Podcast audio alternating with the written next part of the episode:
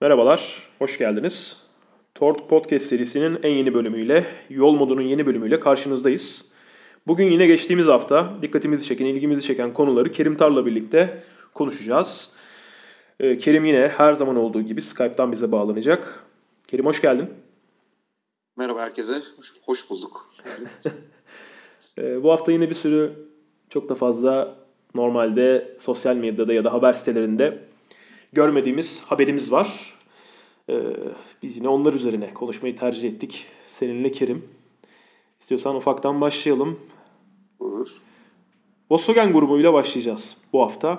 Volkswagen grubu özellikle hani çağımızın gerekliliği diyelim belki de bu elektrikli otomobillere çok fazla yönelme durumumuzla birlikte diyor ki ben uzun vadede elimdeki bazı markaları yapılandıracağım ya da onlardan kurtulmak istiyorum. Aynen böyle söyleniyor. Ee, bu markalar peki hangileri?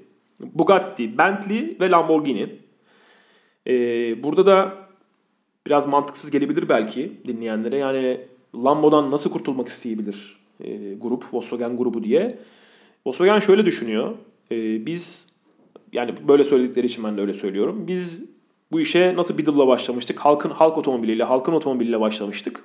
Yine aynı şeyi elektrikli otomobille yapmalıyız. Çok ucuza mal etmeliyiz ve oradan para kazanıp grup olarak yolumuza temelde oradan devam etmeliyiz diyor. 2030 yılına kadar Bentley'i neredeyse satacakları kesin gözüyle bakılıyor. Şu andaki projeksiyonda Çinlilerin alacağı düşünülüyor.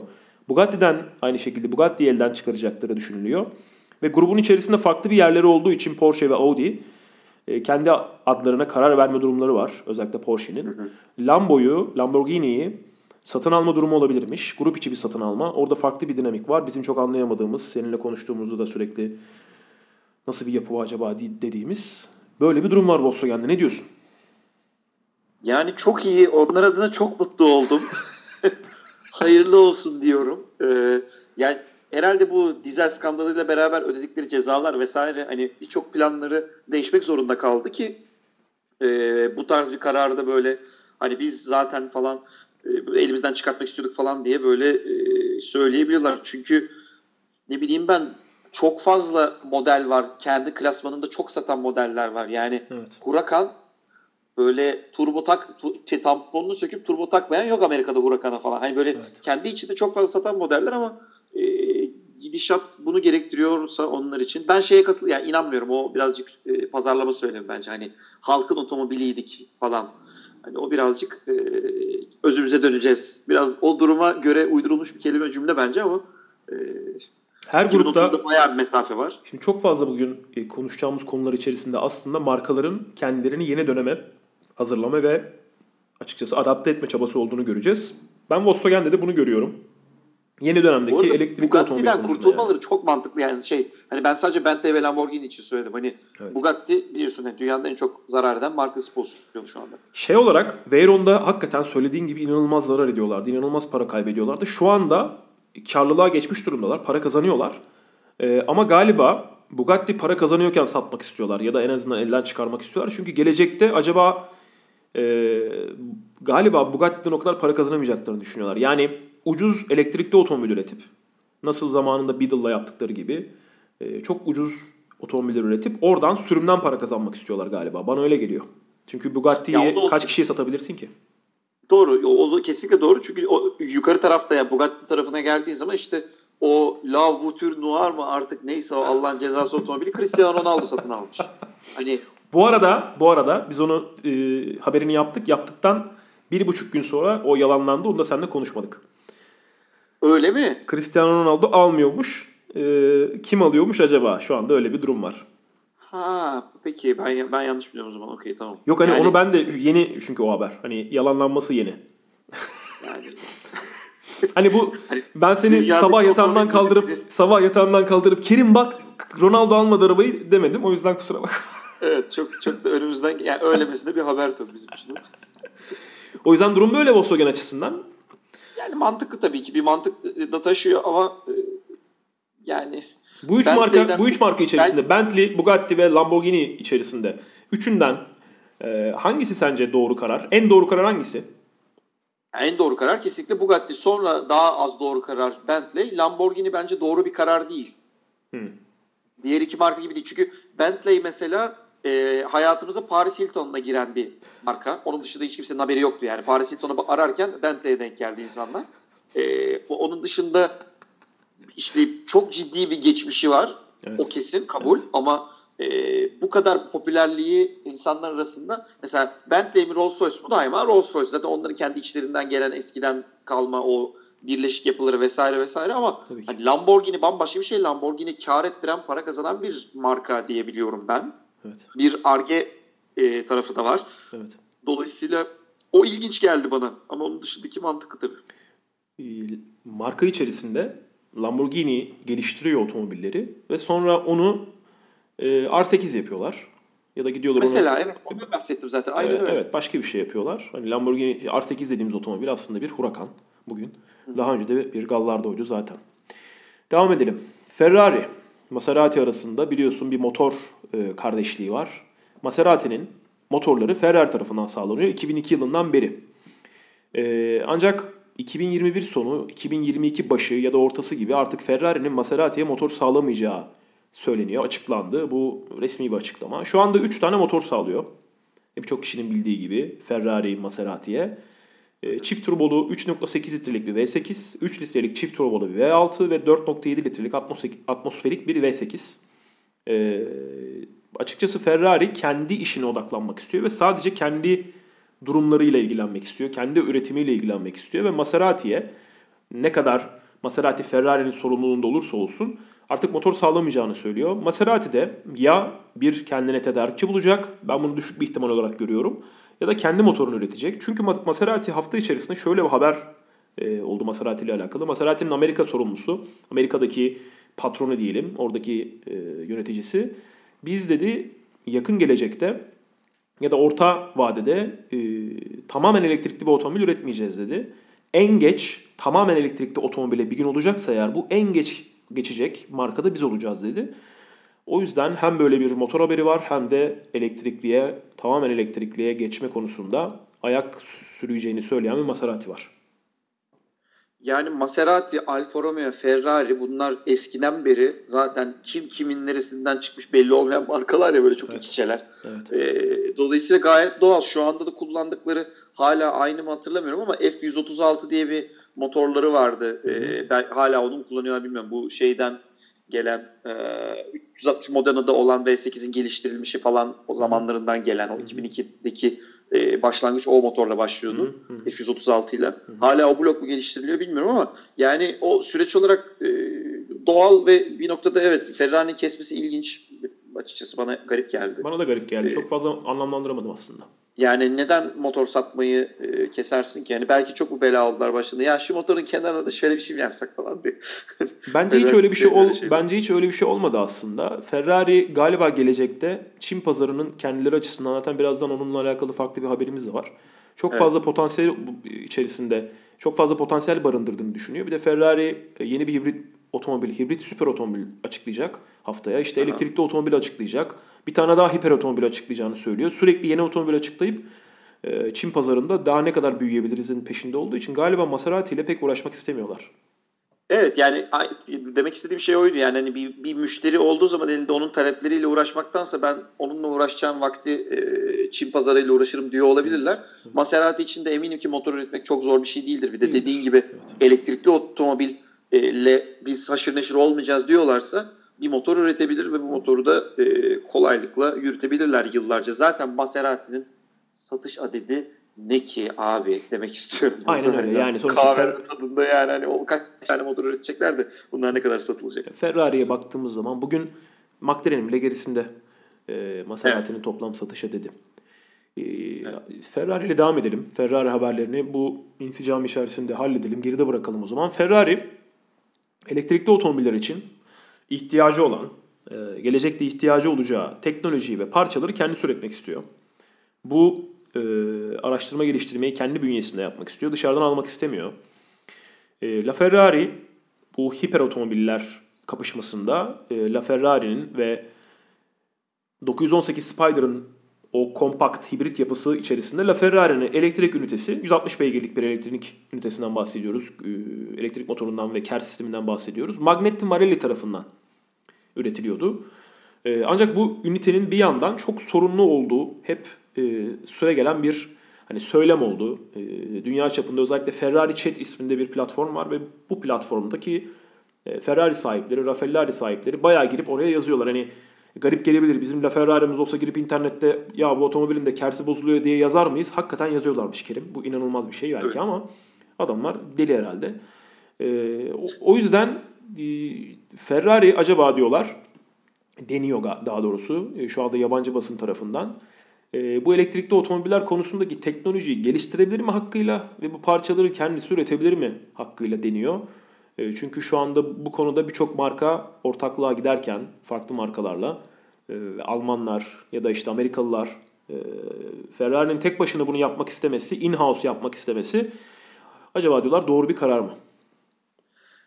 Bence rahatlıkla yapabilir. Yani rahatlıkla değil de yapabilir. Çünkü sonuç olarak Formula 1'de e, bu sistemi geliştiriyorlar ve bir sistemi hala hazırda satın alıp da e, kullan bile geliştirme sırasında bütün know-how'a hakim oluyorsun. Dolayısıyla hı hı. E, kendileri bulabilirler. E, hı hı. Birkaç sefer belki bahsetmişizdir. Ferrari modelleri e, Ferrari şu anda dünyanın en çok kar eden otomobil, yani otomobil başında en çok kar eden markası. Evet. E, ya yanlış hatırlamıyorsam ortalama olarak bir otomobil başına 67 bin dolar veya 76 bin dolar tam emin değilim rakamdan hı hı. E, kar ediyorlardı. Yani bu müthiş bir rakam. Hı. Dolayısıyla e, bunun da çok büyük bölümünde ARGE harcadıklarını tahmin ediyor biliyoruz. Dolayısıyla elektrikli sistemi de kendileri çözmek istiyor olabilirler. E, ülkemize gelenler Ferrari'lerden bir tanesi de e, örnekse geri iade, yani iade edilmedi de galiba satıldı. E, çünkü problem çıkınca arabanın e, kar sisteminde diye. Dolayısıyla e, kendileri üretmek istemeleri çok doğal ve bence altından rahatlıkla kalkarlar. Yani Duyuyor musun? Orada evet. mısın? ufak bir an gitti mi hatlar? Evet, ufak bir bağlantı problemi. Tam bitirirken gitti gibi oldu. Sorun yok. Bir haberimiz daha var Ferrari ile alakalı. Ee, az önce söylediğimiz Ferrari'nin kendi satış rakamlarını arttığını, arttırdığını söylemiştik Çin pazarında. Ee, Ferrari 2018 yılında, 2018 yılının ilk 3 ayında şu anda genel olarak markalar bir ilk çeyrek raporu veriyorlar ve onun haberleri çok fazla düşüyor. Ee, bunlardan biri de Ferrari bu rakamlardan birini vermiş. 2018 yılının ilk 3 ayında 2128 otomobil satmışken bu senenin ilk 3 ayında 2610 otomobil satmış. Yani baktığımız zaman neredeyse 400 400 yakın bir artış var. Hani 400'lük artış 2500 içerisinde 2600 içerisinde büyük bir rakam. Çin pazarındaysa Ferrari'de %80'lik bir yükselme var. %80'lik bir e, satış artışı var. Bu hakikaten muazzam bir pazar. Çünkü ne üretiyorsanız Çin pazarı alabiliyor. Yani eğer üretebiliyorsanız alıyorlar. E, kesinlikle satabiliyorsunuz. Siz ne kadar sizin ne kadar üretebildiğinize bağlı. Orada Aynen öyle. Özellikle de e, bu kadar otomobili satmalarına sağlayan araçları Portofino. Portofino e, Ferrari'nin giriş modeli, giriş seviyesi modeli diyebileceğimiz araç ama giriş seviyesi modeli olmasına rağmen yurt dışı e, satış fiyatı e, 200 bin dolar. Vergisiz satış fiyatı 200 bin dolar.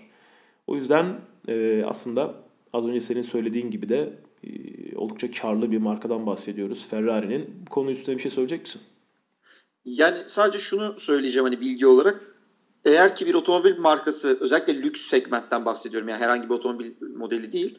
Çin için tüm talebe cevap verir pozisyona gelirse e, bazı markalar satışın %80'ini bu çok pahalı otomobillerden bahsediyorum. Yani e, Rolls-Royce, Bentley, Ferrari, McLaren falan ayarındaki otomobillerden bahsediyorum. Hı hı. Satışın %80'ini Çin'e yapmak durumunda kalabiliyormuş. Çünkü orada çok fazla gelişen, çok hızlı gelişen ve çok kalabalık gelişen bir e, pazar var.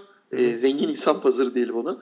Dolayısıyla e, markalar orada kontrollü büyümeye çalışıyorlar. Yoksa bir anda bütün dengesi şaşıyor ortalığın ve e, CFO'lar diyelim finanstan sorumlu adamlar buna izin vermiyorlar. Çünkü bir sonraki sene o Çinliler e, araç almazlarsa bu sefer bütün e, denge değişecek. Evet. Dozajlı şekilde Çin'i doyuruyorlar e, şu anda. Doyacak gibi de değil, doymamasını da sağlamaya çalışıyorlar. Ama inanılmaz büyük bir pazar altından kalkamıyorlar. O yüzden bütün markalar ucuz e, yollu, pahalı otomobiller yani Portofino onlardan biri. Evet. Otomobiller üretip Çin pazarında aktif olmak istiyor. Aynen öyle. Bütün markalar için geçerli bir durum bu. Evet. Çin pazarı. Bütün diğer markalar için de aslında dünyada bizim e, çok fazla otomobil satmasına alışık olduğumuz markalar için de, Almanlar için de, Amerikalılar için de Tabii ki. Ee, şu anda böyle bir keşfetmeye çalıştıkları, tam anlamıyla anlamaya çalıştıkları pazar. Ee, umarım birileri batmadan pazarı anlamaya başarırlar diyeyim. Aynen. Almanya'daki elektrikli bir otoyol bir sonraki konumuz. Ee, bu otoyol 2012 yılında Scania ve Siemens tarafından geliştirmeye başlanmış Kerim. Ee, bu otoyol özellikle hani içten yanmalı araçlar yerine elektrikli araçların kullanılacağı, elektrikli tırların kullanılacağı e, bir otoyoldan bahsediyoruz. E, 10 kilometrelik bir otoyol. E, bayağı yukarıda trenlerde görmeye alışık olduğumuz o elektriğin yukarıdaki tellerden alındığı e, bir sisteme sahip. E, görsellerin hepsinde ben o şekilde gördüm. 7 evet, Mayıs, evet öyle aynen öyle. 7 Mayıs'ta açılmış burası Frankfurt'un güneyinde 10 kilometrelik bir yol. Ee, hani tabanında bir şey yok ya da ne bileyim işte burası sadece e, işte elektrikli kamyonların kullanacağı bir yer değil. Bayağı 10 kilometrelik bir yola komple tren rayı gibi şey döşemişler üst tarafına. Elektrik kablosu evet. döşemişler. Bunu Siemens yapıyor. Ee, Scania ile ortaklık ortak şekilde yapıyor. Burada elimizde bir rakam var. 100 bin kilometre kat edilen mesafede 20 bin avroluk yakıt tasarrufu demekmiş.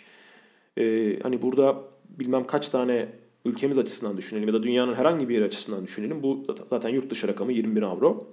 Hı hı. Hani bu kadar tırın olduğu dünyada bu kadar taşımacılığın hala karayolundan çünkü e, Almanya bile karayolundaki tırlar için böyle bir yatırım yapıyorsa, böyle bir geliştirme yapıyorsa demek ki yakın gelecekte çok da fazla bu işin biz üçlü priz çekeriz kamyonlara öyle söyleyeyim. Yani bizde o kadar ihtiyaç var hani. Evet. Yani o yüzden 100 bin kilometrede 20 bin avro yakıt tasarrufu inanılmaz bir verimlilik. Ne diyorsun? Tabii. E, 40 tonluk e, yüke sahip bir e, tır için onu söylemişler. Burada Hı-hı. görüntü itibariyle bunlar troleybüs diyebiliriz aslında. Öyle de Hı-hı. bir anda da gömeyim bütün sistemin altyapısını. E, troleybüse benzettim ben bunu çünkü böyle bir şey vardı eskiden İstanbul'un içinde vesaire. Evet vardı. E, 670 voltla çalışan böyle işte bayağı tepesinde pantograf denen o senin söylediğin şeylerin hı hı. bulunduğu e, sistem yaklaşık 90 kilometre hızda veya daha yavaşken e, çalışabilen bir, bir deneme bu aslında. İsveç ve Kaliforniya'da da yapılacak olan e, e-otoban e, konsepti diyelim buna. Hı hı. Ya şu açıdan çok mantıklı. Uzun yola çıkıldığında zaten e, bu araçların, kamyonların en büyük problemi o sırada rüzgarı yenmek vesaire gibi dertler oluyor. Mesela normal bir otomobili otoban sürüşünde elektrikli çevirmen çok büyük bir fayda sağlamıyor. Ama tır dediğin şey otoban sürüşünde acayip derecede o aerodinamik olarak e, kabız araçlar oldukları için kamyonlar. Evet, evet. E, o sırada hiç yakıt e, en azından karbon emisyonu olmayacak şekilde ilerliyor olması güzel bir şey. Orada en büyük soru işareti hep bu tamamen elektrikli sistemler için hep bunu söylüyoruz. E, o elektrik üretilirken ne kadar karbon emisyonu işte doğaya salınacak falan gibi şeyler. Hani hangi santralden geliyor o elektrik durumu evet. var. Ama en azından otoyolun e, böyle bir gürültüsüz hale gelmesi, işte etrafına çevreye salınımının olmayışı vesaire ve kontrollü şekilde tek bir yakıta dönüyor oluyor olması bence çok güzel bir şey. Özellikle kamyonlar açısından çünkü kamyonlar hakikaten büyük gürültü sebebi. E, yani şurada Bodrum'da bile bizim için bu bir derde dönüşebiliyor bazen. Çukura düşen kamyonla hani e, bir terör aktivitesi mi var acaba bomba mı patladı falan ikisi aynı ses çıkartıyor gerçekten. Evet. E, yani o anlamda bence güzel bir şey. Ben de kendi çevremden böyle bir yorum katmış oldum. Birazcık herhalde e, bu sistemin ne kadar çalışıp çalışmadığını görüp dünyadaki devletlerden sonuçta bu yolu yapacakları, bu yol yapıldığı zaman bundan fayda sağlayacak olan devletler, oradaki yerel yönetimler. Tabii bu bir prototip aslına bakarsan. Herhalde bu sistemin ne kadar efektif çalışacağını kanıtlayıp görüp sonrasında önce belki Almanya'dan başlayıp daha sonra Avrupa'nın veya dünyanın dört bir tarafına e, bu yolu satmak istiyor olabilirler. Sonuçta yani 3 tip e, şey var. 2022'ye kadar kullanacaklar işte evet. bu e, yolu ve sonrasında dediğin gibi geliştirmeler vesaire yapılacak.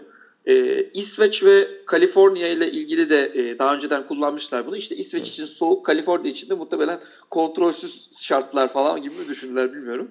3 tane denemesi yapılmış. Bu işte sonuncusu. E, Tesla'yı vesaireyi e, de insanlara ne bahsetmişler. Zaten Tesla'nın elektrikli tırı çıktı. Siz niye işleri troleybüse çeviriyorsunuz diye ama bence çok mantıklı. Çünkü halihazırda piyasadaki tırları basit bir şekilde bu sisteme çevirebilirsin sıfır bir araç almaktansa. Aynen öyle. Geçelim Audi'ye. Audi A4 25 yaşında. Ee, hani bunu konuşmamız sebebi dünyanın e, çok büyük otomobil markalarından biri, e, lüks segmentteki lider markalardan biri ve onun en çok satan modelinden bahsediyoruz. 7,5 milyon üretilmiş Kerim Audi A4. Ee, sadece 344 bini geçtiğimiz yıl üretilmiş. Ee, satılan her 5 yeni Audi'den biri e, A4'müş. Ve şu anda A4 Almanya'da, Çin'de ve Hindistan'da üretiliyormuş. Ee, 7,5 milyonluk rakam 25 yılda bence gayet iyi bir rakam. Ne diyorsun? Yani çok iyi rakam tabii ki. Filo, filo olarak da satılan bir otomobil. Evet. Şahıs sarması için de satılan bir otomobil. İlk çıktığı zamanla ilgili şöyle bir anım var. Ee, bir aile dostumuz e, o dönem bir şekilde bu o Audi A4'ün çık, ilk çıktığı dönemlerde işte 90'ların ortaları sonları hı hı. E, insanların para kazanmaya başladıklarında statü atlıyoruz diye bir tabir kullandıkları ve ona göre işte eşyalıkını almaya başladıkları e, bir durumların olabildiği mesela şu anda öyle bir durum yok. Hani insanlar para kazanıyorlar dan dan dan alıyorlar ama bununla ilgili böyle çeşitli hazırlıklar vesaireler olmuyor artık. E, Audi mi alsak e, yoksa BMW şey Mercedes mi alsak bilemedik. Audi daha böyle bir giriş açısından daha makul gibi bir cümle duymuştum böyle. Ben o zaman 10 yaşında 9 yaşında falandım. Demiştim ki böyle saçma otomobil alma mantığı mı olur? hani çok komik gelmişti bana e, çocuk olarak. Şu anda düşünüyorum. Mesela şu anda öyle bir algısı kalmadı artık. Tamamen üçü de premium. Audi, Mercedes, e, BMW Türkiye pazarı içinde, yurt dışı içinde öyle. E, ve bambaşka bir lige geldiler. E, yani iyi ki doğmuş olsun. Ben mesela o dönem B4 e, RS4 station vagona böyle aşıktım. Allah'ım ne kadar güzel otomobil. Ön tamponlarında iki tane böyle e, iki tarafında ikişer tane hava çıkışı var falan. Evet. Mesela oradan hangi hava çıkıyor acaba? Hani trendeki hava çıkmıyor. Hiçbir şey yani ne işe yarıyor belli değil ama çok güzel görünüyor. çok güzel görünüyor. Hala da mesela çok isterim. E, kullanmaktan korkuyorum. Kullanırsam muhtemelen beğenmeyeceğim sürüşünü.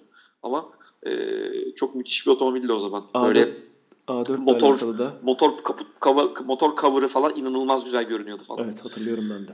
A4 ile alakalı da son olarak şunu söyleyeyim. Ee, rakipleri 3 serisi ve C serisi olan bir otomobilin bu kadar yüksek rakamda satılmış olması zaten bu aracın e, yani başarılı olduğunu gösterir. Çünkü karşınızdaki rakibiniz canım. rakibiniz yani başarılı, başarılı mı acaba bile diyemeyiz. Evet yani. yani karşınızdaki rakibiniz hani benim favorim 3 arasında favorim değil e, bildiğiniz üzere ama Tabii benim de diyeceğim. Hani 3 serisi rakibin ve C serisi rakibin ve sen 7,5 evet. milyon satıyorsun ve geçtiğimiz yıl 350 bin tane satmışsın ya bu müthiş bir evet. başarı. Yani bu senin bayağı iyi olduğunu gösteriyor. Bayağı bayağı iyi olduğunu gösteriyor. Ee, o yüzden tebrikler e, A4'e. Bakalım ne kadar yaşayacaklar. Çünkü geçenlerde e, Grand Tour'un bu sezon biterken yapmış olduğu sedan otomobillerin bitişi üzerine, Ford Mondeo'nun bitişi üzerine e, bir haberi var, bir şeyi vardı, bir bölümü vardı. Uzun evet. uzun bir bölümdü. Hani orada bir sedan otomobilleri artık bitiyorlar. E, nereye gidecek bu iş gibisinden bir konuşmaları vardı, bir sohbetleri vardı. Bölüm boyunca e, bakalım bütün bu sedanlar ne kadar daha yaşayacaklar. Hala rakamlar oldukça satış rakamları yüksek diyelim. Yani sedandan bahsedince uzatmadan şöyle bir basit bir şey vereyim. Sedan ilk çıkışı e, bir otomobil bir yerden bir yere gidiyor sonra zengin abiler diyor ki biz diyor tatile giderken bunu kullanalım. Arka tarafına bir kutu koyuyorlar otomobilin. Böylece sedan otomobil doğuyor. Evet. E, müdahale edemediğim bir bagaj alanı olan e, gerekirse içinde çer çöp atabilmeni de sağlayan o dönemki şartlarda. E, sedan otomobillerin çıkışı bu. Ama sonrasında Avrupa biz mesela bunu çok bilmesek ama bu geyiğe çok hakimiz. Avrupa'da herkes station'a biniyor biz niye sedanlara biniyoruz diye. Ee, yine Top Gear'ın e, Jeremy'lerin bundan birkaç sene önceki bölümlerden birinde diktatörlerin otomobilleri diye tabir ettikleri evet. Dictators Car diye. E, sedan otomobilleri genel olarak Avrupalılar e, şirket yönetiminde bile e, yani büyük şirketlerin buna e, bir şekilde bildiğimden dolayı mesela Ariston Company, Indesit Company üst düzey yöneticilere otomobil seçecekleri zaman hiçbir şekilde sedan otomobil seçmemişler. Biz öyle ne hani biz neyiz? Hani niye sedan otomobile binelim ki çok garip hani. Patrona Q7 herkese de A6 Station seçmişlerdi. Ben bunu nereden biliyorum o çok uzun hikaye. e, dolayısıyla Avrupa evvel ezel zaten sedandan haz etmiyor. Evet. Bu sedana kim biniyor? o an sedana biz biniyoruz. E, Seviyoruz. Onun dışında Araplar çok seviyorlar sedan otomobilleri. Ama e, nasıl diyeyim çok böyle pratik bir şey değil ya sedan otomobil. Dolayısıyla e, zamanla ölmeye başlayacak. Amerikalılar seviyorlar sedan otomobili. Evvel ezel çok seviyorlar. Evet. Çünkü büyüttükçe büyütebiliyorsun otomobilin boyunu ve proporsiyonlar saçmalamadan büyütebiliyorsun. Station wagon'u öyle eski Amerikan otomobilleri gibi yapmaya kalksalardı çok garip otomobiller olurdu. Evet. Ee, bir noktada Avrupalılar bundan vazgeçtikleri durumda e, Amerikalılar zaten sedandan bahsettik. E, sedan otomobilleri satmaya satmaktan vazgeçeceklerdi. Hı hı. Dünyadaki trend bir dönem buydu. Artık o trend değişecek ve e, daha poposu yuvarlak e, otomobillere dönüyor olacağız. SUV'ler, kompakt SUV'ler, küçük SUV'ler, zaten, büyük evet. SUV'ler hayatımızı artık bunlar kaplayacaklar. Küçük elektrikli otomobillerle birlikte SUV'ler ve sonra da elektrikli SUV'lerle birlikte yaşamaya alışacağız maalesef. Ee, hani arada en azından bazen güzel otomobil üretiyorlar da bazı markalar. Ee, birazcık bizim yani, bu acımız sıkıntımız. Tabii ben bu arada sedana bu kadar salladım ama satın almak istesem M3 ya da e, e, Evo 9 isterim. Yani bunlar sedan otomobiller ama e, günün sonunda e, Durum bu. pratik mi? Hiç değil. Evet. Biliyorsun klasik birkaç son birkaç yılın haberi Dieselgate. Özellikle e, Amerika Amerika pazarındaki e, yaşanan Volkswagen grubunun yaşadığı sıkıntılarla birlikte duyduğumuz, gördüğümüz bir durum oldu. Dieselgate konusu. E, Amerika yakalamışken Avrupalıları özellikle Almanları cezalandırmak istedi. Biraz da Volkswagen onlara böyle bir gerekçe vermiş oldu. E, şimdi bu durum marka içerisindeki birçok, e, grup içerisindeki birçok markayı etkilemişti. E, ve burada Alman hükümeti devreye girdi. Almanlar bu cezayı biz keseceğiz. Gerekirse biz de kesebiliriz demek açısından. Porsche'ye 535 milyon dolarlık bir ceza, 535 milyon avroluk bir ceza kestiler. Ee, enteresan iki rakam var burada. Ee, seninle konuşurken onları e, çok paylaşmamıştım. E, burada biraz söyleyeyim. E, sen de yeni duyacaksın. 531 milyon avrosu e, bunun cezaymış. E, yani Porsche'deki, Porsche otomobillerdeki bu Dieselgate konusundaki sıkıntıdan müşterilerine yaşattığı sıkıntıymış. 4 milyon ise e, kesilen cezaymış.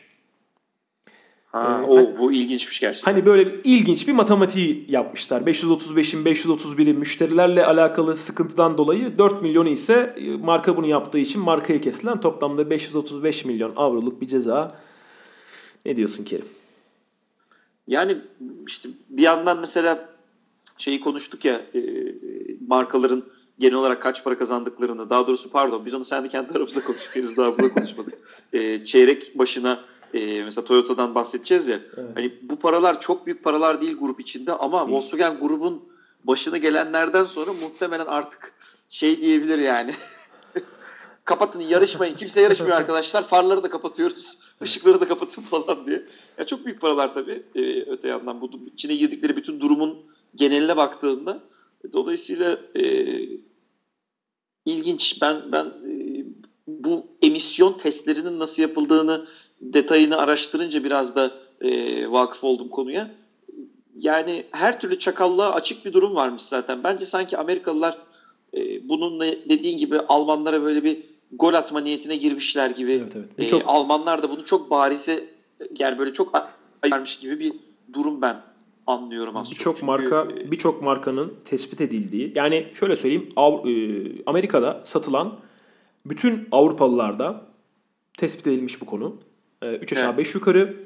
E, burada Volkswagen ilk ve en çok tespit edilen diyeyim. Grup olarak da en çok evet. otomobil satanların başında geldiği için birazcık orada aslında Almanya'nın şey Amerika'nın Almanya'ya had bildirmesi durumu yaşanmış gibi görünüyor. Bir Tabii yani vatan millet Washington durumu olmuştur Aynen birazcık öyle. orada ve şey yani sadece motoru bench'e yollayabiliyorsun yani sadece motoru evet, evet. bile yollayıp test yaptırabiliyorsun. Yani her türlü şeye çok açık o yüzden normal. Aynen öyle. Amerikalı ile devam edelim. Tesla. Ee, Tesla sürekli sürekli her hafta mutlaka ve mutlaka bu bir yandan da bir PR şirketi Tesla. Bunu da görüyoruz. Çünkü her hafta bir haber var Tesla ile alakalı. Elon Musk sürekli Twitter'ı acayip acayip şekilde kullanarak e, Tesla'yı mentionlayarak, Tesla'nın bir şeyine cevap vererek, aralarında atışarak bir şekilde sosyal medyada orada burada zaten haber oluyorlar. E, bu, bu seferki haber de Tesla otomobilleri eğer herhangi bir konuda arıza verme potansiyeline sahip olur, olursalar, olma ihtimalleri gerçekleştiğinde araç kendi kendine e, o arızalanma potansiyeli olan parçanın siparişini veriyormuş Kerim. Bu çok iyi. Bu yaşanmış baya baya araç e, arızalanma potansiyeli olan parçanın siparişini pre-order e, siparişini vermiş ve bu sipariş e, sonra müşteriye bilgi şeklinde aktarılmış. Biz bunun siparişini verdik. E, siz bunu gidin değiştirin gibi. Müşterinin sonradan hani arabadan daha sonra haberi olmuş. Müşterinin. Yani güzel mevzu. Zaten Tesla'dan hep bahsediyoruz yani mevzu işi değiştiriyorlar, oyunu değiştiriyorlar evet. diye. Bu da tam onlardan biri yani. Biz parçanın siparişini verdik abi falan diye. Hani evet. oldu olacak takmaya gitse mesela değil mi sana haber? Abi bir 5 dakika uğrayalım benim şu omzumu bir olduracağım falan gibi bir durum yani. Senin çok iyi anlattığın çok, çok iyi bir e, böyle bir metaforun var ya e, büyük markalar devasa deniz üzerindeki devasa şilepler, devasa evet, büyüklükteki evet. gemileri hareket ettirmeye çalışırken Tesla daha küçük boyutlarda çok daha hızlı manevralar yapabilen bir e, marka. Çok daha hızlı hareket edebiliyorlar. Her şeyi yapabiliyorlar. Çünkü bir marka geçmişleri yok. Bir gelenekleri yok. Ne yapsalar oluyor. Öbür taraftaki markaların bunu yapma şansı yok. Çünkü bir anda o kitlelere bambaşka, hiç hoşuna gitmeyecek bir cümle kurarsan o kitle senden vazgeçer. E, mutlaka çünkü senin bir rakibin var. Rolls Royce sende bir rakibin var. Mercedes sende bir rakibin var. E, Volkswagen sen Toyota'ysan da bir rakibin var. Ama Tesla'ysan şu anda bir rakibin yok ya dünyada. E, Tesla almak zorundasın. Tesla gibi bir şeye sahip olmak istiyorsan. O yüzden evet. güzel yani bu müşteri olsak bizim otomobilimizin bozulacağını otomobil bizden önce servise haber verse ve bize sonradan git parçanı değiştir dese kötü bir şey değil bu yani. Ya bu kesinlikle güzel bir şey. Olması gereken bir şey de zaten. Çünkü hangi otomobildi? Galiba Peugeot 407 ile ilgili şu yakışıklı kaputu çok uzun olan evet, e, evet. sedan çok sevmiştim çıktığında, çıktığında. Evet yani o mesela Station Wagon da acayip güzel. Evet. Ee, o çıktığında onunla ilgili ben böyle 3-4 kişiden şunu duymuştum. Abi kaputunu açıyorsun. Galiba yağını koyabiliyorsun. Bir tek hani altında diyor her şey var ama e, diagnostiğe bağlamadan yani o sisteme bağlanmadan bilgisayara hiçbir şey yapamıyorsun durumu vardı. E zaten sistem kendi içinde bir bilgisayara entegre. Yıllardır böyle bu. Hı hı. E, neden zaten kendi kendine bir bağlantı olmasın ki? Büyük bir firmaysan bunun notunu alması, uygulaması falan mümkün değil ama Tesla zaten kendi interneti olan bir otomobil. Evet. Kendi kendine sürekli merkeze bağlı. Dolayısıyla çok kolay. Bu baştan senin dediğin gibi otomobilin e, tasarım sürecinde hatta ki hangi kitle bunu satın alacak, kime bunu yapacağız derken daha ilk üzerinde cümleler yazılırken e, kararı verilmiştir. Ben buna eminim. Hani ileride böyle bir şey de olabilir diye. E, yani müthiş ilerliyor Tesla. Yani gerçekten çok keyifli. Yakın zamanda Çin'de mi bir yerde güvenlik kamerasının tam önünde bir Tesla böyle paf puf dumanlar saçmaya başlıyor. Ondan sonra alev alıyor, yanıyor falan. E, yani sonra Çin'e şey yolladılar ya e, bir e, komisyon bir böyle bir 8-10 tane mühendis kalkıp gitmiş. Hı hı. E, aracı yerinde incelemek için. Sakın demişler ellemeyin biz ona bakacağız falan diye. Hı hı. Şimdi oldu da bu gerçekten kendi kendi bir kaza bir yangın çıkmadıysa birileri arabayı yaktıysa bile muhtemelen şok olmuşlardı. Çünkü genel olarak markalardan böyle bir şey beklemezsin. Çin'de arabamız yandı hani e. hani Dubai'de sabahtan akşama kadar yanıyor. Bu aralar ama adamlar hep bu her şekilde kontrol altına alıyorlar böyle durumları. Evet, böyle bu aralar e, işte Tesla müşterilerinin çok sorun etmeyeceği bir durum olduğu için çok da sorun etmiyorlar yani. E, henüz Tesla'yı keşfetmemiş, elektrikli otomobilleri keşfetmemiş, geleneksel otomobil markalarından vazgeçmemiş insanlar bize de yazıyorlar sosyal medyadan e, özel mesajla ulaşanlar oldu bu hafta biliyorsun. Yani bu Tesla yanma işini ne diyorsunuz diyor. Yani Tesla yanabilir de. Bütün şirket de yanar. Ve onlara yine bir şey olmaz. Çünkü yani, Bak Koenigsegg yandı. Bak. Koenigsegg yandı yani falan. Bayağı adamların şirketi yandı. Ama yine de devam edebildi. Sevgili, bu arada her hafta kedimiz. Tesla'dan konuşuyoruz. Ee, her hafta ikinci konuştuğumuz şey Ajan Güven'de açılış onu yapacaktık. Ben yine unuttum ama bahsedeyim hemen. Çok Ayhan kısa. Can Güven'den bahsediyorsun. O duyulmadı. Evet Ay buyur. Evet Ayhan Can e, Skype Skype Ayhan Can'ın geleceğini baltalamak istiyor. Evet. Şöyle bu hafta sonu e, Barcelona'da Formula 1 e, Katalunya Grand Prix'si yapılacak evet. ve e, benim yeni öğrendiğim şekliyle anlatayım. 92 yılından beri Formula 1 yarışlarının öncü destek serisi olan Porsche Super Cup'ın ilk ayağı da Barcelona'da e, yapılıyor olacak. Şu anda sıralama tur e, pardon e, antrenman turları yapıldı. Hı hı. Antrenman turlarında 5. oldu Ayhancan. Hı hı. E, cumartesi günü saat 14.25'te sıralama, pazar günü 13.45'te de e, yarış yapılıyor olacak ve Eurosport'tan ve YouTube'dan canlı yayınlanacak. Hı hı. Ayhancan e, muhtemelen e, yarın böyle üçüncü yani biz bunu cuma akşamı kaydettiğimiz için sıralamalarda evet. muhtemelen üçüncü falan olacaktır. Yarışta da ben eminim Eurosport spikerleri e, böyle yüzde 60-70 oranında sadece Ayhan Can'dan bahsedecekler. Çünkü e, yeni bir seri onun için ama duramayacak sürekli atak yapmak falan isteyecek. Evet. E, dinleyenlerden açıp Eurosport'tan ve YouTube'dan zaten biz de paylaşıyor oluruz linkini. Ayhan Can da kendi e, Instagram sayfasında paylaşacaktır. Evet. E, herkesi izlemeye davet edelim. Aynen öyle. Porsche'nin e, senin de söylediğin gibi çok eskiye dayanıyor. Destek yarışı olma durumu.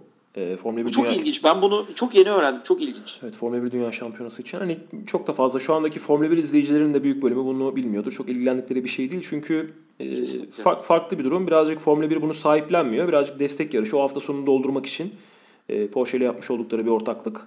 E, şu, bu sezonun ilk yarışı. Yani Formula 1'in şu andaki dördüncü ya da beşinci yarışı. Şu an emin değilim kaçıncı yarışı olduğundan İspanya'nın. Ee, ama ilk yarış olacak. Sezonun ilk yarışı Avrupa'ya geldiklerinde başlıyor.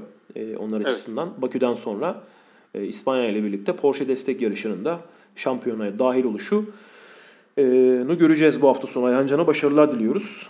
Elinden geleni yapacağını ve yine parlayacağına eminiz.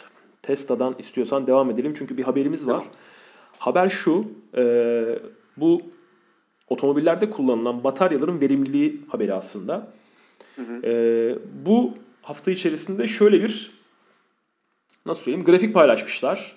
100, 100 kWh saatlik bataryayla ne kadar mesafe kat edildiğine dair 2012 yılında Tesla Model S 100 kWh saatlik bataryayla yaklaşık 200 mil civarında, 200 küsür mil civarında bir e, nasıl söyleyeyim menzile sahipmiş. Hatta tam rakam vereyim 200 küsür demeyeyim bayağı fazla aslında. 265 mil Kerim. Wow. 265 millik mesafeye sahipmiş 2012 model S. Bugün e, bugün 2018 model Audi e-tron 200 mil menzile sahip. Hı hı. Ve bugün Jaguar I-Pace e, 2018 üretimi Jaguar I-Pace yaklaşık 230 e, mil menzile sahip. Ama bugün 2018 model Tesla Model S 265 mil olan menzilini 385 mile çıkarmış durumda. Yani neredeyse artık 600 kilometreler 700 kilometrelere gelmiş durumdayken diğer markalar hala 2012 Tesla Model S'e gelemediler. Çok ilginç bir durum bu. E, burada şu durum var. Şunu söyleyeyim. E, kendi açımdan da markaların konuya yaklaşım açısından da bu durum böyle olduğu için aslında biraz hani biraz da bilgi diyebilirim. E, markalar çok fazla risk almak istemiyorlar. Bu bataryaların çalışması, onlardan alınacak optimum e, sorunsuzluk. Bu konuda çok fazla bataryalarını, sistemlerini zorlamak istemiyorlar. Çünkü bir müşteri kitleleri var ve bu müşteri kitlelerine yumuşak bir geçiş yapmak istiyorlar. Bir yandan sadece kendi bünyelerinde, şimdi Audi'nin bir sürü otomobili var ve onların içerisinde sadece bir tanesi bu elektrikli otomobili. Jaguar'ın bir sürü otomobili var ve I-Pace onlardan sadece bir tanesi. Ee, markalar yumuşak bir geçiş yapmak istiyorlar. Sert bir geçiş yapmak istemiyorlar. Ve yakalayacaklarını düşünüyorlar. Ben bunun kolay olacağını düşünmüyorum. Tesla çünkü çok ciddi mesafe kat ediyor. Ama şu anda markalar henüz 2012 Tesla'yı yakalayabilmiş değiller Kerim. Yani bu tamamen tam olarak deminden beri konuştuğumuz mevzu. Yani büyük markaların adaptasyonunun zorluğu. Hı hı. Ee, ve belki de e, dediğin gibi deneme yanılma yöntemlerinde henüz e, işte biz sıfırdan bir otomobil yapalım bir de bu lider olsun gibi bir durum olmayabilir. Bir de Tesla hakikaten bunu kabul etmemiz lazım. Çok ileriye koyarak başladı başından beri çıtayı. Yani P65D'ydi galiba 2012'deki ilk otomobil. 85D. Ee, efendim? 85D. İlkinin P65 olması gerekiyor. 65 mi? Okey. Okay. E, Tesla ile o yani, kadar Tesla ile alakalı o kadar bilgim yok ki düşün yani. Evet yani yani ilk galiba P65'ti. Hatta okay. 55 falan bile olabilir. Okay. Yani başlangıç modeli bile çok çok başarılıydı. Sonra üzerine hep her koydukları şey de böyle inanılmaz bir e, duşuldu ve başarı sağladı vesaire. Yani e, dolayısıyla zaten ben Jaguar'ın veya e, Audi'nin ne yaparlarsa yapsınlar elektrikli otomobil anlamında e, yani buradan böyle Audi Türkiye ya da Jaguar Türkiye'den dinleyen varsa kusura bakmasın. Hani Tesla'yı yakalayabileceğini veya geçebileceğini hele ki ilk otomobilde hiç zannetmiyorum. Yani e, o tip bir marka için dediğin gibi çok çok zor. Aynen. Bambaşka bir şey çünkü yani. Aynen öyle söylediğin gibi. İstiyorsan bir sonraki konuya geçelim. Sana bir soru sorarak başlayayım. Yarın öbür gün sen yapmazsın da öyle bir şey. Diyelim ee, ehliyetini kaybettin. Bir e, trafikte yaşadığın sıkıntıyla alakalı. Ehliyetini kaybettin. Ehliyetini, şey tabirle ehliyeti kaptırdık. Ehliyetini yani. kaptırdın. Ve yeni bir kural koydu devlet. E, ve devlet diyor ki ehliyetini geri almak istiyorsan e, hastanede çalışman gerekiyor. Ve hatta e,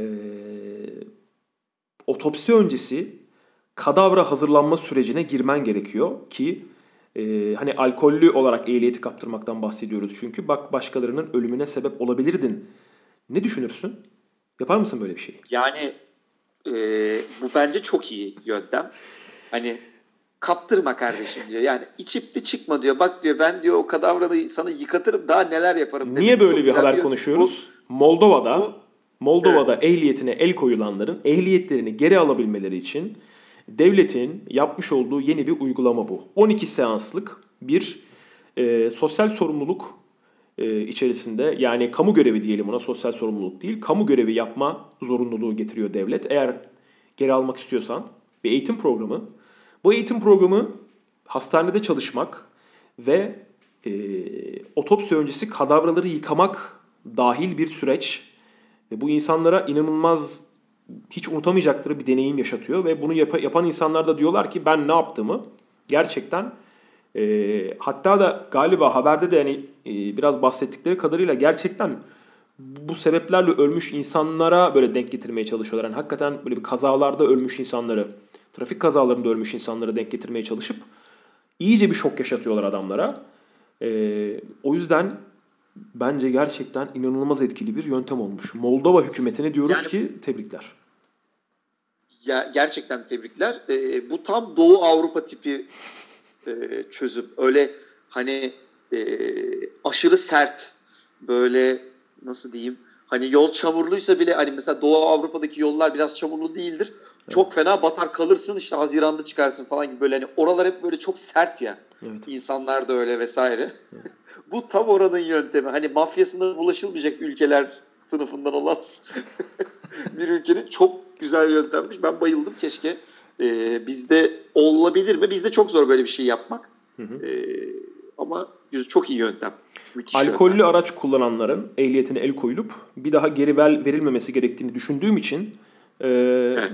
yani geri veriyor devlet. Devlet gerçekten bu konuda e, naif e, benim bakış açıma kıyasladığımız zaman. O yüzden Moldova Devleti'ni tebrik ediyorum ve bir sonraki haberimize müsaadenle geçiyorum. Evet. Bir sonraki haberimiz 53 e, yaşındaki Fransız turist. E, bugün e, sen bu haberi söyledin, bunu konuşalım dedin. Fransa'dan başlıyor yolculuğuna bir traktör ve arkasında eski tip bir karavan. Fransa'dan başlayıp Hindistan'a gidiyor ve oraya giderken yolu Türkiye'den geçiyor. Perşembe günü dün e, Tekirdağ'a ulaşmış, Malkara'ya ulaşmış. 1958 model Massey Ferguson'la birlikte, e, traktörle birlikte hani dünyanın yarısını kat ediyor. 53 yaşındaki Fransız turist. Ne diyorsun bu abinize? Yani ben daha ziyade habere ve abiye ne diyorsun yani hani adamı alıp karşı. Ya şöyle düşün yolda mesela e, bazen viraj yok, çevirme yok ışık yok, trafik tıkanır ya. Evet. Sebebi traktördür. Çok yavaş gidiyordur. Hani herkes de sabırlı ve saygılıdır sonuçta traktörlere evet. karşı. Adam Fransa'dan bir yani... de bak bir de Türkiye'ye Ramazan'da geldi. Hani böyle bir tam iftar saatinde birine iyi. denk gelecek. tamam mı? İndirecekler, dövüp bindirip gönderecekler. çok talihsiz hani, bir zamanda gelmiş. Yani Tekirdağ'dan denk gel hani Edirne falan oralarda çok böyle problem olmaz muhtemelen de. Hani Müthiş gerçekten değil mi? Köfte mesela Edirne'de falan veya Tekirdağ köfte istiyor. Hani ne köftesi ya falan. Konya'da falan gerçekten döver. Yani hani Erzurum, Konya. Fransa'dan falan. Hindistan'a traktörle gitmek. gerçekten. Yani çok da fazla bir şey gerçekten. söylemek istemiyorum. Çok iyi, iyi konuşmayacağım çünkü kendisiyle alakalı. Allah akıl fikir versin. Yani. Allah akıl fikir versin gerçekten. Ve bunu ben dünyadaki çok yani bugün baktım sen söyledikten sonra ben bulamadım belki de ama hiçbir yerde yok. Yani böyle Google Translate'ten Fransızca falan yazarak da e, yazdım metni yok. Hiçbir yerde yok. Bu, bu abimiz dünyanın umurunda değil. Yani baya büyük bir haber ama. Zaten yani Gerçekten. Yani niye dünyanın umurunda olsun ki? Ben mesela şu anda sen söylediğinde hemen telefondan açtım. Majarden diye yazdım adamın adını veya nasıl okunuyorsa Fransızlar okuma yazmayı bilmedikleri için yazdıkları okudukları tutmuyor. Gerçekten sadece Türkçe haber çıkıyor. Evet. Bir de e, biodiversite diye böyle bir e, doğadaki çeşitlilik üzerine bir e, bir şeyde Jarden artık neyse ya da Yarden o kelime geçtiği için onun stok fotoğrafları çıkıyor. Adamın hakikaten hiçbir haberi yok yani. Ölse Fransızların haberi yok. Anlatabiliyor muyum? Müthiş. Bunu bunu bence e, yarın biz bunun haberini e, yapalım. E, sitede de paylaşalım ve mevzu da tamamen şu olsun. Dünyanın niye bundan haberi yok bunu merak ediyoruz diye de kendi merakımızı da ekleyelim. Müthiş. Bir sonraki haberimize geçelim. Evet. Toyota. Toyota markasından bahsedeceğiz. Toyota e, yine az önceki çeyrek raporları, çeyrek gelirleri vesaireyi konuşmuştuk Evet, Ferrari ile evet. alakalı. Toyota da çeyrek gelirlerini açıklamış. Tabii ki çok yüksek satış rakamlarına sahip olan markalar da cirolar da çok, gelirler de çok fazla oluyor. Toyota'nın çeyrek geliri Kerim bu yıl 275 milyar dolar. Ee, gerçekten korkunç rakamlar. Bir yıllık toplam gelirleri, e, toplam ciroları markaların 1 trilyon doları buluyor. Böyle yılda 10 milyon civarında satan veya işte 4-5 milyon satıp BMW, Mercedes gibi markalar 1 trilyon dolar civarında gelir elde ediyorlar. Çeyrek karı ise Toyota'nın 4.2 milyar dolar tek başına Toyota'dan bahsediyoruz. Sadece çeyrek karı yani yıllık aslında 20 milyar dolarlık bir kardan bahsediyoruz. Toyota açısından 2020 yılında ulaşacakları rakam buymuş. Bu sene herhalde bir 16-17 ile kapatacaklar. Görünen o. 10.4 milyon satmışlar. Bir önceki mali yılda yani mali yılı Mart'tan Mart sonundan Mart sonuna alıyorlar. Bu e, yılın yani önümüzdeki yılın mali yılı ile birlikte 10.6 milyonluk toplam satış rakamına ulaşıyor Toyota. E, ve 20 milyar dolarlık kardan bahsediyoruz. Sen az önce bahsetmiştin Ferrari'nin araç başına kazandığı paranın Evet. e, yaklaşık 70 bin dolar olduğundan. E, burada Toyota yıllık 10 milyon otomobil satıyor ve 20 milyar dolar e, gelir elde ediyor. Hani işte oradaki hesaplamayı yaptığımız zaman aslında araç başına bayağı bir sürümden kazanma durumları var. Bu rakamlar Yani- korkunç rakamlar. Ne diyorsun? Sadece Japonların elindeki Toyota bile böyle paralar kazanabiliyor. Abi dünyanın en büyük otomobil markasıydı galiba. Volkswagen onu aldı bunu aldı onları geçti ama Toyota tek. Yani Evet. e, tabii bu arada altlarında mesela Denso var vesaire. Bu Gran Turismo'da Nissan GT-R'ın çeşitli Japon e, ya serilerinde yarışan versiyonlarını, o yarış otomobili versiyonlarını kullanan e, arkadaşlar bilecektir hemen. İşte Calsonic, Denso, Takata vesaire bu tarz e, e, markaları e, bünyesinde bulunduran veya büyük ortaklıklarla e, bir şekilde ortağı olan diyelim hı. bir yapı Toyota ve dev yani Evet. e, mesela Fuji Endüstri denen işte Fuji Industries'in e, bir iştirakıdır Subaru hani bir, bir tane şey falan ama Toyota böyle Allah Allah yani Hı hı. ve hani sattıkları bir tane model Arap Yarımadası'nda terörü başlatıp bitirebilen bir model özelliği taşıyor. Amerika'da sattıkları bir model bamba yani inanılmaz derecede e, kült otomobiller satan bir marka. Dünyanın en büyük benim gözümde şu yani hep öyleydi zaten de benim gözümde dünyanın en büyük e, otomobil markası Toyota ve çok doğal ve sürümden kazanmayı gerçekten çok kelime karşılığı şeklinde yani böyle tam Otomobil başına ortalama kazanıyor. hani Çok Lexus, Lexus- rakam. Lexus, Toyota şu bu hepsini aldığımız zaman ortalama olarak otomobil başına 2000 dolar para kazanıyorlar aslında. Evet. Ama 10 milyon otomobil sattığı zaman Büyük para. Çok, hani çok, 10 dolar olsa bak falan. aynen öyle. Çok çok büyük paradan bahsediyoruz. O yüzden Toyota'nın hani e, buradaki neden bu rakamlardan bahsettik? Bu girip internetten bulabileceğiniz küçük bir araştırmayla e, Evet. ulaşabileceğiniz rakamlar. Sadece e, yurt dışındaki büyük otomobil gruplarının markalarının ne kadar büyük para kazandığını söylemek açısından birazcık bu rakamlardan bahsetmek e, hepimizin haberi olsun gibisinden. FCA grubu Peugeot'un elektrikli otomobil platformuna e, göz kırpıyor, ortak olmak istiyor Kerim. E, Peugeot biliyorsun 208'i yeniledi ve 208'in e, özellikle elektrikli otomobile uygun bir şekilde üretilmesini sağlayacaklar. O şekilde bir platform geliştirdiler ve FCA grubu e, emisyon rakamlarının hedeflerine ulaşamadığı için Tesla'yla bir emisyon havuzu ortaklığı yapacağını konuşmuştuk. Geçtiğimiz haftalardaki podcastlerimizde elektrikli otomobiller üretmek istiyorlar. Haliyle de üretecekler, üretmek durumundalar. Bütün markaların üreteceği gibi. 208 de bu konuda bir ortaklık yapmak istiyorlar. E, Peugeot ile bir ortaklık yapmak istiyorlar. Peugeot'un da bir yandan da Land Rover, Jaguar Land Rover satın alacağı haberi vardı geçen hafta. Bununla bağlantılı bunu da söylemiş olalım. Peugeot bunu yalanladı gibi bir durum var. Hani böyle bir şey yok. E, orada yine de bir belirsizlik var. Yani Peugeot bir marka satın almak istiyor. Büyük bir marka satın almak istiyor. Hem FCA'nın elektrikli ortaklığı hem de Peugeot'un bir marka daha, büyük bir marka daha satın alma isteğiyle alakalı ne söylemek istiyorsun? Yani biz çok sevinmiştik e, bunun olacağını duyduğumuzda. E, keşke olsa. Hı hı. E, daha doğrusu şöyle, konu tamamen karışmış oldu bu arada. biz Jaguar Land Rover'dan bahsetmiştik. Jaguar Land Rover için keşke olsa demiştik ama evet. e, FCA için de Tesla'ya o kadar parayı vermektense hani onu hani güldük ve gömdük orada evet. çok fazla. Bu yıl için verecekler. Için. Bu yıl ve Gerçekten gelecek yıl için o parayı verecekler zaten. Evet. Ya zaten olacak iş değil ama e, hani en azından bir markaya ortak olsunlar. Bu markanın e, modeli de onların ürün gamına e, yakın bir model olduğu zaman bu evet. çok mantıklı bir işe dönüşüyor. Yani Fiat'ın e, bir modelinin veya FCA işte Amerika'da için Amerika içinde Chrysler diyelim hı hı. veya Dodge diyelim. Hı hı. E, küçük bir şehir otomobilinin elektrikli olması çok mantıklı. Hı hı. E, böyle bir mod, ürün gamına böyle bir model sokmak. Hı hı. E, dolayısıyla e, umarım olur. E, test hatta şöyle güzel olur. Hani o kadar çok 208 veya o o küçük bir platforma o kadar para harcarlar ki belki Tesla'ya e, o parayı vermektense e, o platformda böyle e, havai fişekler attıracak gelişimler falan e, yapma yolunu seçerler. Umarım öyle olur. Benim e, dileğim bu. Galiba hedefledikleri Avrupalıların kendi aralarında yapmak istedikleri ortaklıkların da sebebi bir manada galiba bu. Son haberimize geçelim. Son haberimiz Ford.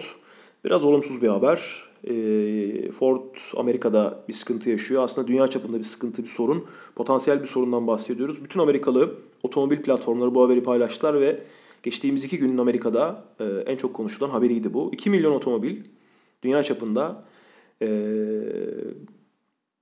2012 ve 2016 yılı arası Focus'lar, 2011 ve 2016 yılı arası Fiesta sedanların çift kavramalı otomatik şanzımanlarında bir problem var. Uzun süredir bu problem e, müşterilerin sıkıntı yaşamasını sağlayan bir sorun ve müşteriler e, bunun aslında e, bu yeni öğrenilen bir bilgi Ford'un bu durumdan haberdar olduğu ama böyle bir şey yokmuş gibi bu arabaları satışa çıkarırken böyle bir şey yokmuş gibi davrandıklarını iddia ediyorlar.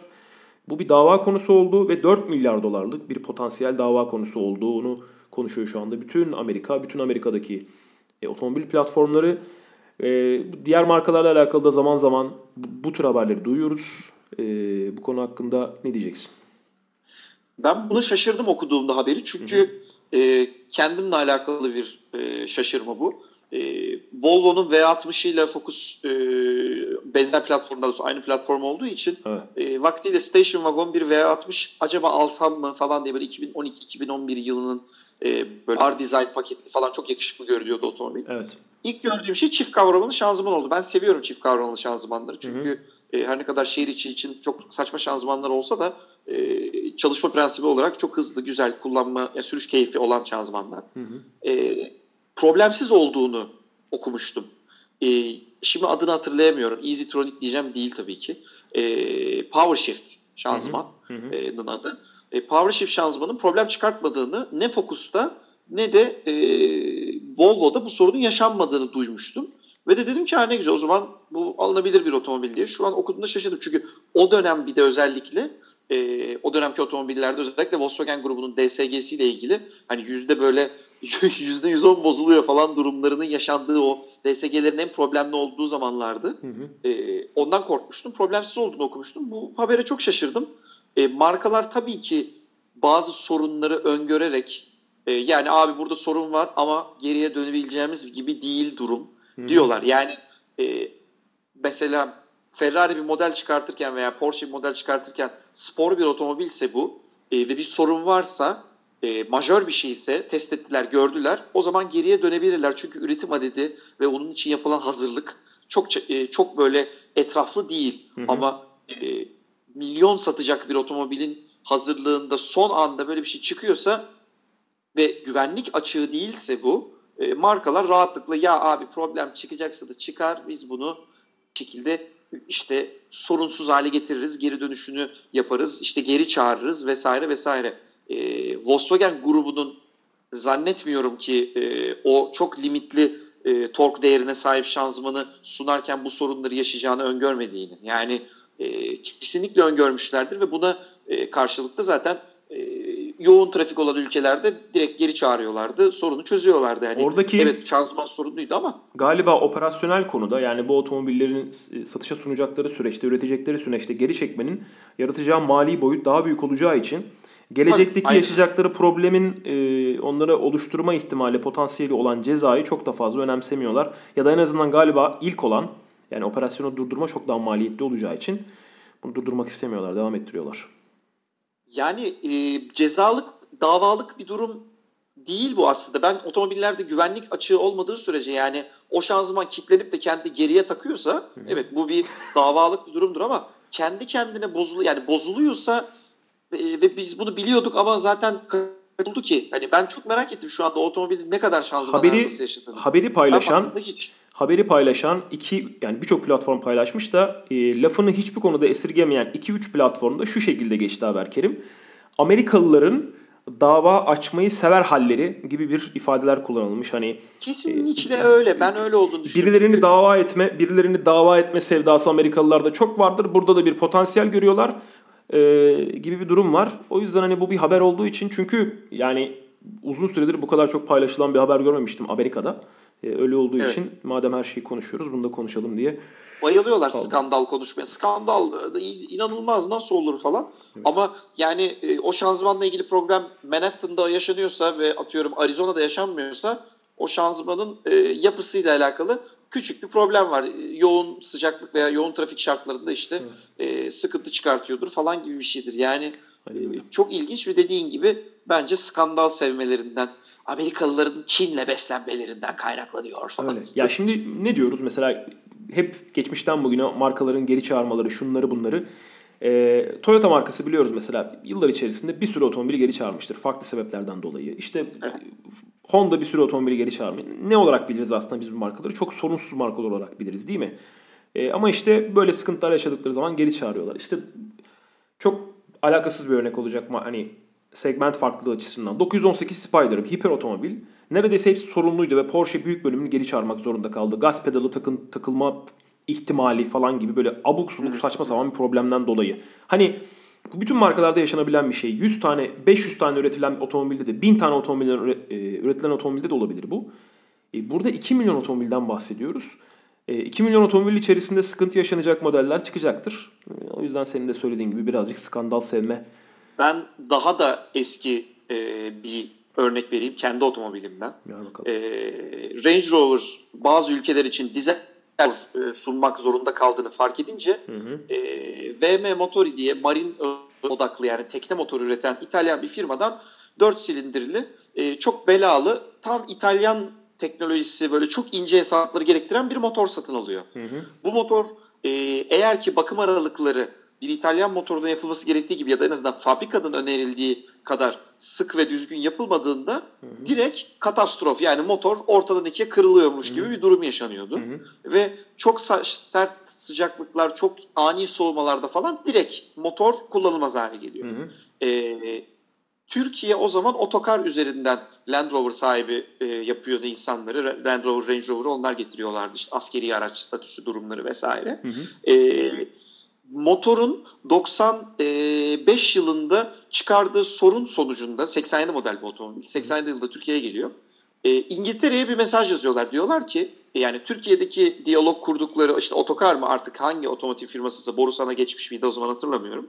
Ee, doğru cevabı bulamıyorlar. Bu aile dostumuz e, ilk otomobilin ilk sahipleri. Hı hı. E, bizim motorumuzda bitmeyen problemler ve kullanımının dışına da çıkmıyoruz, zorlamıyoruz da. Hı hı. Ciddi bir sorun var. Bu motor problemli, değiştirin bunu diye Türklere söylediklerinde bizim Türkiye ofisi çok ilgilenmiyor. İngiltere'ye yazıyorlar. 90'lı yılların ortasından bahsediyorum. Bir ay sonra sandık motor geliyor. Evet. Yani e, bütün markalar her dönemde hele ki o zaman bu tarz şeylerle ilgilenmek daha kolay. Dünyada kaç tane dizel Range Rover satılacak da bunların kaçı bozulacak da kaçı bunu talep edecek. Evet. Tamam abi diyor yollayın problem değil. E, dolayısıyla şu anda da bu kurumsal yapıda büyüterek işleri yani çok komplike hale gelmiş olsa da markalar bunu eskiden beri yapıyorlardı. Hep de yapacaklar. Bu kötü bir şey değil zaten. Aslında markanın malının arkasında ne kadar durduğunu, sana ne kadar değer verdiğini gösteren bir şey. E, dava etmek Amerikalıların e, sevdiği bir şey. İşte kedimi mikrodalgada ısıtamayacağımı veya kurutamayacağımı yazmamışsınız. O yüzden ben de kuruttum bana bir milyon dolar verin gibi Evet. bitmez davalar vardır Amerika'da. Evet. E, bence hukukun açığıdır bu. Amerika Amerikan hukuku için bu hukuktaki bir açıktır. Soh- sohbeti genel olarak Amerikalıların Evet. ne kadar e, boş insanlar olduğuyla Evet. e, bitirmemiz e, güzel oldu. Gerçekten. Kerim bitti. İlginç. Evet.